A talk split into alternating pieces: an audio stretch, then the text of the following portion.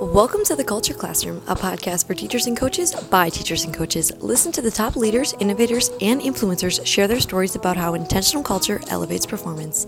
Now, here are your hosts, John Weaver and John Torrey. Let's get better together.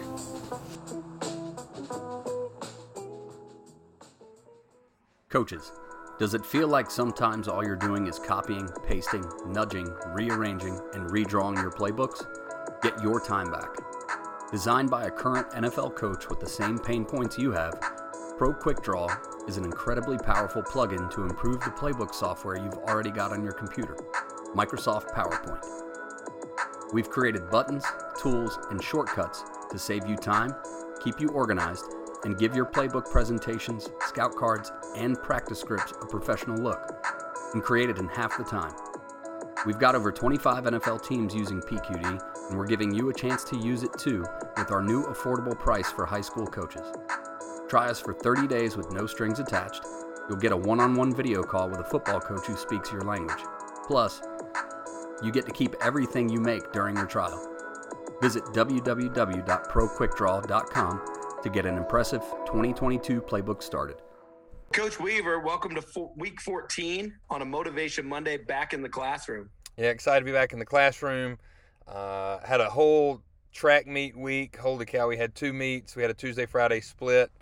Um, and then we're closing in one month away from the state championship. And, uh, you know, just one of those things. It's track season, just like you are with wrestling season. It's, it's a, I don't want to say a grind, but it is consistent. It's consistent. Well, we talked about being able to go on short rest last week, and uh, that's what you got to do for at least the next month, and then maybe get a recharge as we head to football season in the fall. Yeah. Uh, as you know, as we fill our summers and then head to football season in the fall. But yeah, just kind of get used to going on short rest, right? Yeah, that's you talk about short rest. We had a meet Tuesday, and then we went Friday from twelve thirty to about 7.30, 8 o'clock. Uh, I saw a high school kid, so Sam Kendricks, the pole vaulter, his brother John Scott was at this meet um, and went 16 one and a half, which was amazing to see uh, a high school kid go that high. But uh, yeah, short rest, and we're back at it on Monday. Got to meet Wednesday, and just it never stops. But that's so true, though. Short rest. Yeah, you know, up here in Iowa in the spring, you never know what you're going to get. It's 60 degrees today, which is pretty tolerable day usually, but then there's 30 mile an hour wind and it's overcast and it was raining this morning. It was 40 degrees and raining earlier. I mean, our kids ran a track meet last week where it was 40 was the high and it rained the whole track meet. So, mm. yeah, like it, now it could be 80 this week or whatever. I mean, it's just kind of schizophrenic Iowa a little bit in the spring, but not only do you have to go on short rest, but sometimes you have to go when the conditions are really tough. Right. We say that in Mississippi. If you don't like the weather, just wait 15 minutes. It'll change.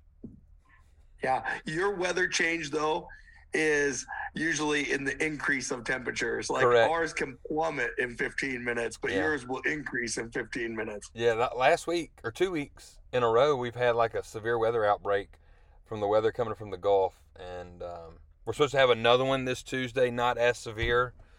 So I think we've turned into the new tornado alley almost of everything coming off the uh, the Gulf and y'all's cold weather coming down here. It's just whatever. So anyway, um, as we head into this week, you know, you hit me with a topic, and uh, we had a great conversation on the phone about this, and it's about knowing your job, doing your job, and, and it's old Bill uh, Bill Belichick, you know, do your job.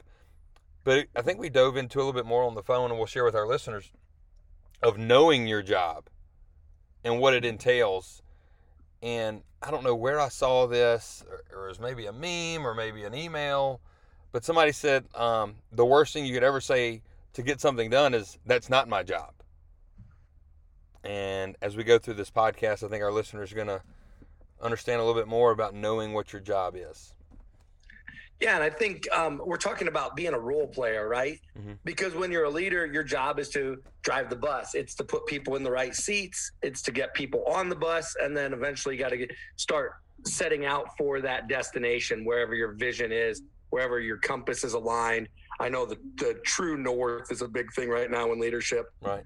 And so that's easy if you're a leader. What if you're not a leader? Or what if you're not in charge? Like, do you know what your role is. And I think that was our conversation last week of Right. how many of our athletes or how many of our um, coaches that we have on our staff or our teachers do they truly know what their role is? and I, that that sparks you know i think every head coach has a, a meeting at the beginning of the year and clearly defines roles and all that stuff uh, y'all probably do that we do that but the follow-up on making sure those jobs get done is the is the piece. So we have i think every coach on our football staff right now has been a former head coach which is pretty cool. Um, however, with that, everybody at some point during the season, off season, summer, spring, I think wants to scratch the itch of I want to be the chief, not the Indian, right? So I think there's sometimes that you you get caught up in that. One because we're human and we want to be in charge. But there's another piece of me, and this is I swallowed this pill probably two years ago, uh, wanting to scratch the itch of being a head coach. To now, I want to be the head coach of my position. So I want to be the head coach of the wide receivers, and I think me going to that of like I, I don't want to be a head coach. Uh, that's not one of my goals anymore. Um, but to be the best coach I can be for our staff and for our players. Um, of my position group is where it's all translated to. Whether it's me putting the game strat set up in the press box for film and practice, that's part of my job. I know what my job is. Um, breaking down film, or I say breaking down, I don't even break down film, I just upload the film. So there's a lot of deals that go into it. And the more I looked at it, JT, I, I was like, I like what I do right now. I really, OC, no. Head coach, no. I don't. I don't want that. And um, knowing the clarity that I have, that I'm comfortable being where I am, and I think that's one thing coaches have to do. JT is like, hey, I, I need to be comfortable with what I'm doing. So uh, my challenge, I guess, right when we get, I mean, right off the bat, I mean, six minutes into this podcast, is you have to be comfortable with what your role is on the team, whether you're the head coach, whether you're the a position coach, or maybe you're just a scout team coach. Yeah, and I think uh, it's a it's a really great question. I mean, we all have a role to play. It takes a lot of people to run the village, Mm-hmm. and uh, everyone has different strengths and weaknesses. And so I totally agree with that. The hard part is, can you make your head coach's job easier? Ooh. Because I think that's the challenge for us, right? Like we all, like I take control of running backs. You've got control of the ARB down in Mississippi. Um, we try to align them with our team so that we can all achieve success and it all kind of works together like a puzzle piece.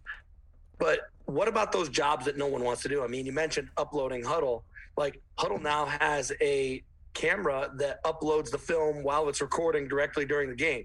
And I don't know how expensive that is. It's got to be super expensive, but it's because no one wants to stay until uh, two or three in the morning and upload film, right? Right. They even have a thing So- that'll break it down for you now. I don't, Yeah. know, I don't know how accurate that is, but yeah, that may have that.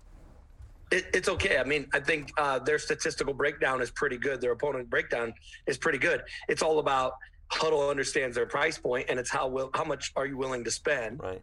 Right. I think that's really interesting. And high performers, it's really important for us to know our role too. And I'm reading uh, Watch My Smoke, which is a new book out by Eric Dickerson. It's his bi- autobiography. First of all, love Eric Dickerson, right? I Mhm. mean, he set the he was the rookie of the year in 1983. He sets the NFL all-time rushing record for a season with 2105 yards. The next year in 84, he kind of holds out in 85. But I mean, when I think of the 1980s, like Eric Dickerson is on the short ticker tape that's running through my mind. Yeah. You know, with the cowboy collar that he kind of cut into the V, and he's got the the face mask that Deion Sanders would make later. Yeah, the Mhm. rec specs, number 29, the old, the, the great blue and gold from the Rams. Yeah. I mean, he's got the speed towel going. Like, there's a lot of 1980s wrapped up in just one Eric Yeah. Dickerson photo. The Jheri curl, of course Yeah. and uh, he he talks about when he was at SMU, right, and the Pony Express, and he really didn't like sharing reps with Craig James. Like he said that we were 50-50 pretty much all the way through his time at SMU, and he and James were, were sharing the load, and he really hated that in the moment, Hmm. But it actually saved his body when he went to the pros. Like he was a lot fresher because of it. And I think that's a great leadership lesson because a lot of times we get caught up in what our role is. A lot of times we're looking for a bigger role or we're trying to take on more than we're ready for. And the short of it was, I'm sure that SMU's coach wanted to give Eric Dickerson. I mean, he was the number one recruit in the country up to that point. I'm sure they wanted to give him the keys to the Cadillac and say, you're going to get 40 touches a game and whatever. He wasn't ready for it. And he talks about when he got to the NFL and he finally was that person. He was responsible for about 40% of those LA Rams offenses back in 1984 and 85. And it took a toll on his body.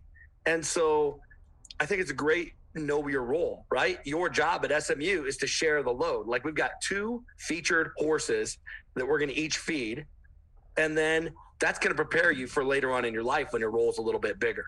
Yeah, that that translates a little bit to our receiving corps. I mean, we throw it a lot, and we've been every receiver has been productive in that system. However, this past year we had two of them.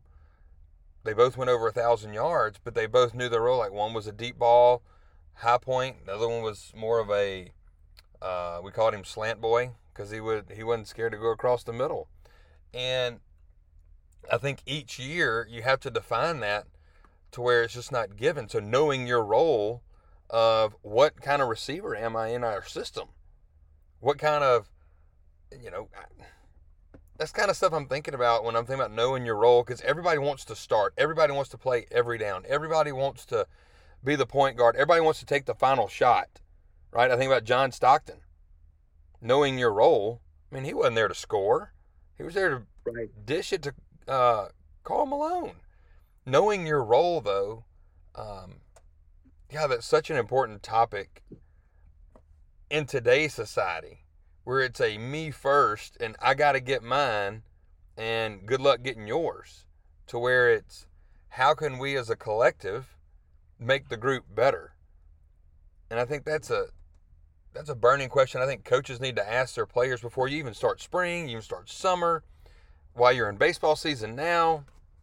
Um, quick story we're having a meeting Tuesday with our track team of how points work, about knowing your role. Like, hey, it's okay if you don't win first place. It's okay if you finish fourth because here are the points. And you doing your job and knowing your role as a hurdler, as a sprinter, and maybe you just run the third leg of the 4x2. Guess what? You serve a purpose, you serve a role for the greater score. Uh, so we're going to outline that with them, and I'm going to probably share this podcast with them about knowing your role because some people will do three to four events, other people do one event. And it's knowing your role and how you fit inside the piece of the puzzle to make it all fit together. You know, I just think. Go ahead. No, that track IQ is so important. I mean, we spend a considerable amount of time educating our kids, our wrestlers here in Iowa, because we'll go into a duel and you get six points, 16 points if you pin your kid. Mhm. You get five if you win by tech fall, 15 or more. You get four for a major decision, eight to 14 points. You get three for winning a decision.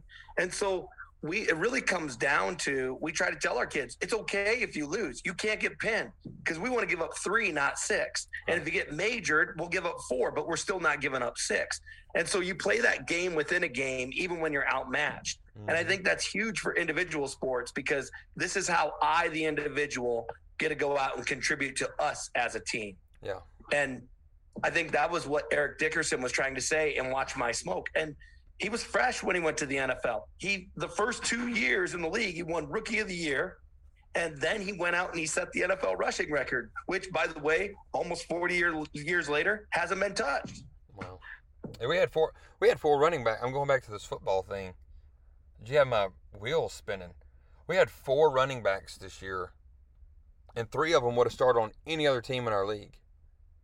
And I think we did a terrible job of allowing them to understand or us telling them what their role was. Hey, you're a third down back. Hey, this is you're starting this because this. You're going to be this featured back because we're going to be in this type of personnel and do this. I think we did a terrible job this past year. Yes, we won a state title again, but I think we did a terrible job of outlining the roles of those running backs from last season. I mean, this is a challenge on me right now as we're recording to to help kids understand what their role is.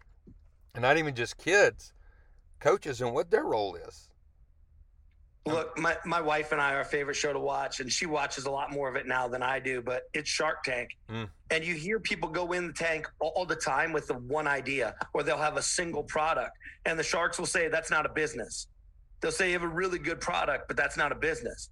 And so I think the best businesses can see that. Apple knows they're going to sell this many iPhones, and then they're going to sell this many watches because of the iPhone, and then they're going to sell this many pair of AirPods because of all that. And they've got all these other accessories that, I mean, mm-hmm. none of them are going to be as big as the iPhone, but no. they don't need to be because they all have a job to do and they all have a role. And Apple customers will shell out all kinds of cash because they want those products. That's right. I, I, I mean, as you're sitting here talking. I have those accessories. Um, so I, I get it. Uh, I like the fact that when we're we're talking about this, we're looking at it through the lens of like we want people to be successful. And I, and I guess the best way to look at this, we don't want you to be a one hit wonder. Maybe that's right. We don't want you to go in this thing and, and crash and burn. And then my challenge to head coaches is, is allow your assistants to be a part of the process and listen mm-hmm. to look ultimately i get it head coaches are head coaches and their final say so is it but i think the biggest knock is not letting your coaches coach and not allowing them to have feedback so if you're a head coach and listening to this i challenge you to to listen to the opinions of your assistants and hear them out because maybe they maybe they want a piece of the pie. Maybe they want a, a more significant role. Um, you know just some things my mind's racing on things that with knowing your role because it's more than just doing your job as we alluded to in the beginning. It's knowing what your role is and then doing it as what as the kids say go 100 right you go 100 uh, and doing that to a full the, your full capability, which then allows you to get, I think, more responsibility. So do this job, do it well, then you transition to another job that, you know, you get a bigger piece of the pie, I guess, you know. No, I, I think it's a valid point and it prepares you, right? And it builds. Um, Captain Ron is maybe an underrated movie from the early 1990s, but it's one of my favorites. And uh, for those of you that maybe don't know, Kurt Russell is kind of this renegade boat pilot and captain, and they hire him. Martin Short and his family inherit a, a boat from uh, some distant family members, and they hire Captain Ron to come help them learn how to sail. And he's trying to tell Martin Short's, you know, 10, 11 year old son, well, you got to take out the trash first. And you do that job, and then you get a better job. And then you do that job, and you get a better job. And so I think that's what we're talking about with the role. And at, if you're a leader, if you are defining roles and you are putting people in their position, then I think it comes back to what Eric Dickerson said, right? Like define it, allow them the latitude to get it done and do it on their level, and then watch their smoke. Yeah. You know what? I, I had to look this up because I think I think we talked about wrestling on the last podcast too. But didn't The Rock say know your role and shut your mouth? He did. How awful would that be if that was your your organization's top level leadership is know your role and shut your mouth and they shut you out. so don't be like The Rock, right? I had to look it up and I was like, I want to say that's The Rock. So, um, I don't know. This is good stuff. It's got my wheels turning. We'll probably talk again tonight after uh, we finish recording and hit on this because man, what a what a topic to for coaches to dive in with their players, for head coaches to dive in with their assistants, uh, no matter the sport, about knowing your role and how you can make the collective better by knowing your role and going 100. Well, no, that concludes week 14's Motivation Monday. Coach Weaver, I think the uh, conversation has been really productive. And uh, it really comes down to do you know your role? And how can you make the life of other people around you better?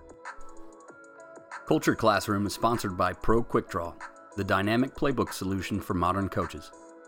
Let technology work for you with time saving features to eliminate the busy work so you can spend more time coaching.